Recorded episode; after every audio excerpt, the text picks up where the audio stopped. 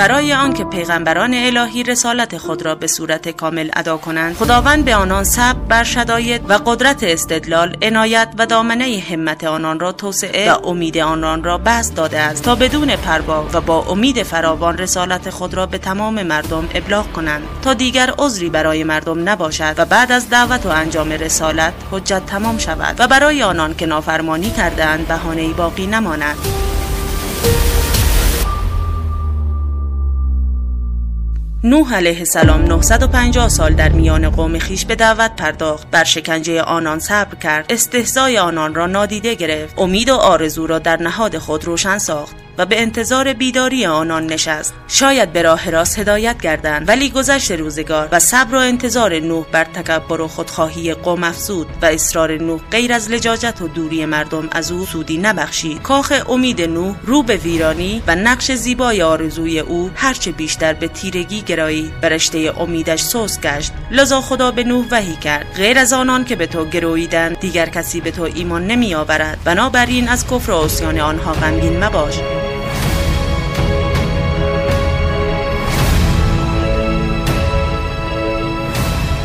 چون حضرت نوح فرموده خدا را دریافت که دیگر کسی به او ایمان نمی آورد و قلبهای آنان قادر به پذیرش حق نیست و دیگر تسلیم حجت و دلیل نمی شوند و تصدیق ایمان نمی کنند صبر نوح به پایان رسید و گفت پروردگارا هیچ کس از کفار را روی زمین باقی نگذار زیرا اگر آنان را امان دهی بندگان تو را گمراه می سازند و غیر از نسلی تبهکار و افرادی که در کفران نعمت قوت بر باشند اولادی از آنها به وجود نمی آید خداوند خواسته نوح را برای عذاب قوم برآورده ساخت و به او وحی کرد. بنا به دستور و در حضور ما به ساختن کشتی بپرداز. حضرت نوح با نحو ساختن کشتی آشنا نبود. جبریل او را از نحو ساخت کشتی آگاه ساخت و آن اولین کشتی بود که بر روی زمین ساخته شد. روحی از مردم او را مورد تمسخر قرار می‌دادند و به گرد او اجتماع می‌کردند و می‌گفتند. شگفتا در بیابانی که چاه و آبی وجود ندارد این مرد کشتی می سازد یکی می گفت نوح از پیغمبری دست کشیده و نجار شده است. دیگری می گفت حالا هم که نوح می خواهد خانه بسازد این خانه بزرگ چوبی که به درد کسی نمی خورد سومی می گفت در این جای خشک آبی وجود ندارد کشتی با این عرض و طول را برای چه می سازی و در بیابان خشک می خواهی کشتی رانی کنی؟ و هر کس به گونه ای به نوح ناسزا می گفت و او را مسخره می کرد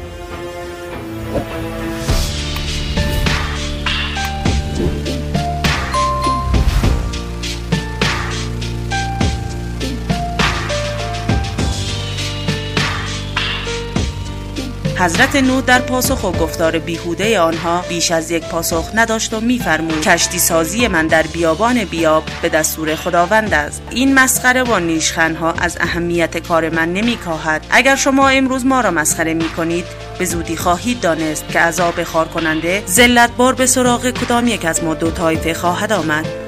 هنگامی که حضرت نوح طبق فرمان خدا به ساختن کشتی مشغول می‌شد مشرکان شبها در تاریکی کنار کشتی می آمدند و آنچه را نوح درست کرده بود خراب می کردند تخته هایش را از هم جدا کرده و می شکستند نوح از درگاه الهی استمداد و شکایت کرد و گفت خدایا به من فرمان دادی تا کشتی بسازم و من مدتی است به ساختن آن مشغول شدم. ولی آنچه را درست می کنم شبها مخالفان می آیند نتیجه زحمات ما را خراب می کنند بنابراین چه وقت کار من به سامان و پایان می رسد خداوند وحی کرد. سگی را برای نگهبانی کشتی بگمار. نوح از آن پس سگی را کنار کشتی آورد تا نگهبانی دهد. آن حضرت روزها به ساختن کشتی می پرداخت و شبها استراحت می کرد وقتی که شبان مخالفان برای خراب کردن کشتی می آمدن سگ به طرف آنها می رفت و صدای خود را بلند می نمود به مهاجمان حمله می کرد و آنها را فراری می داد. مدتی برنامه حضرت نو این گونه بود تا ساختن کشتی به پایان رسید. طول کشتی نو 12 زرا و ارزش 800 زرا و ارتفاع آن 80 زرا بود. کار تراشیدن و ساخت کشتی در مسجد فعلی کوفه به انجام رسید. دعوت 950 ساله نوح در میان قومش نتیجه جز سرکشی و ستم آنها در پیش نداشت. به طوری که پدران کنار نوح میستادند و به فرزندان خیش می‌گفتند هرگز از این دیوانه پیروی نکنید. تعداد کسانی که به نوح ایمان آوردند از 80 نفر بیشتر تجاوز نمی‌کرد.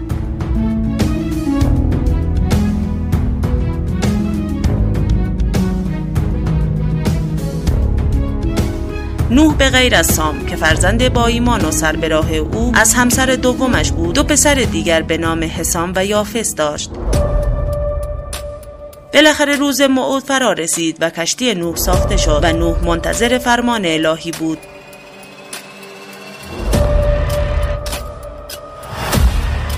در این وقت دستور آمد. چون دیدی فرمان در رسید و آب از تنور جوشیدن گرفت از هر حیوانی یک جفت بردار و خاندان و پیروانت را به جز آنان که وعده عذاب آنها را پیش از این به تو خبر داده ایم با خود بردار و درباره کسانی که ستم کردن با من گفتگو مکن که غرق شدنی هستند.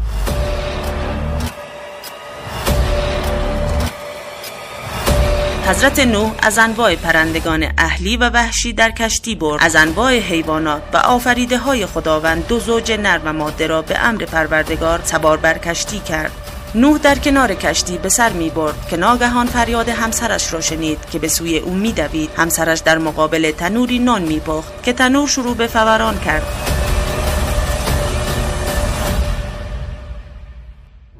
زن نوح یا آن زن مؤمنه مشغول پختن نان بود که ناگاه مشاهده کرد. آب از تنور می جوشد نوح علیه السلام فهمید که زمان عذاب الهی فرا رسیده و وقت هلاکت قومش رسیده و به یارانش دستور داد به نام خدا بر کشتی سوار شوید.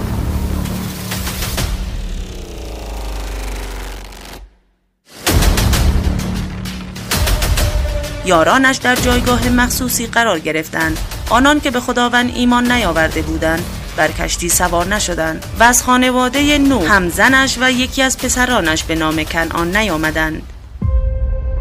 نوح در لحظه آخر باز هم قومش را به خدا دعوت کرد اما آنها باز هم او را مورد تمسخر قرار دادند. در آخرین لحظه نوح به پسر خود گفت ای پسرک به حرف من گوش کن.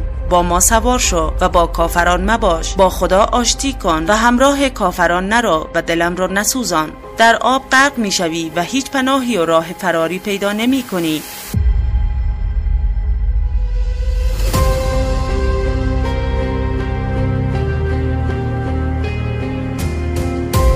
پسر گفت به زودی به کوهی پناه می‌برم تا مرا از آب حفظ کند. در لحظه ای که خداوند مقرر کرده بود طوفان شروع شد. از آسمان مانند آبشار آب فرو میریخت و از زمین آب می جوشید و کنعان در خطر شدید قرار گرفت و دیگر چیزی نمانده بود که هلاک گردد.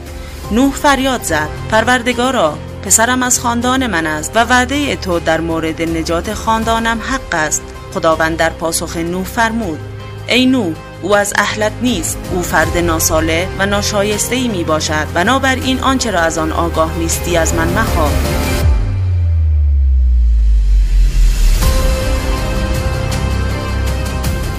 به تو اندرز می دهم تا از جاهلان نباشی. نو عرض کرد پروردگارا من به تو پناه می‌برم که از درگاهت چیزی بخواهم که آگاهی از آن ندارم و اگر مرا نبخشی و به من رحم نکنی از زیانکاران خواهم بود.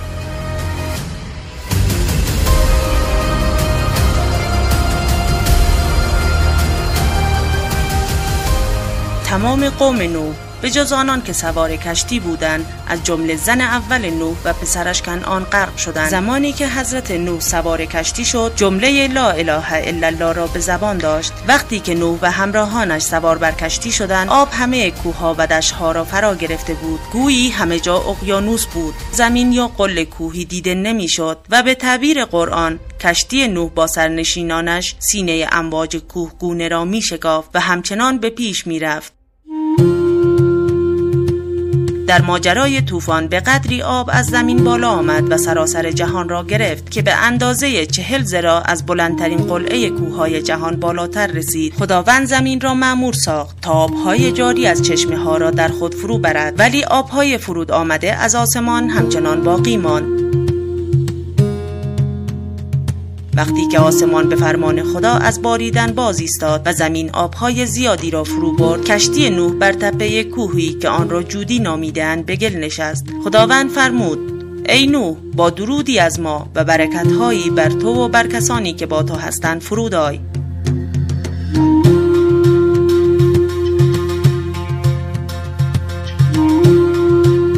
پس از اینکه زمین خشک شد آنگاه نود در معیت یارانش از کشتی خارج شدند و به کار ساخت شهر سمانین پرداختند. طبق روایتی همراه نوح یکی از دخترانش نیز بود و ازدواج او باعث ازدیاد نسل گردید و به همین خاطر حضرت محمد صلی الله فرمودند نوح یکی از دو پدر اولیه انسان ها می باشد نجات یافتگان گروهی خاص بودند که خداوند وعده داده بود تا نجات یابند.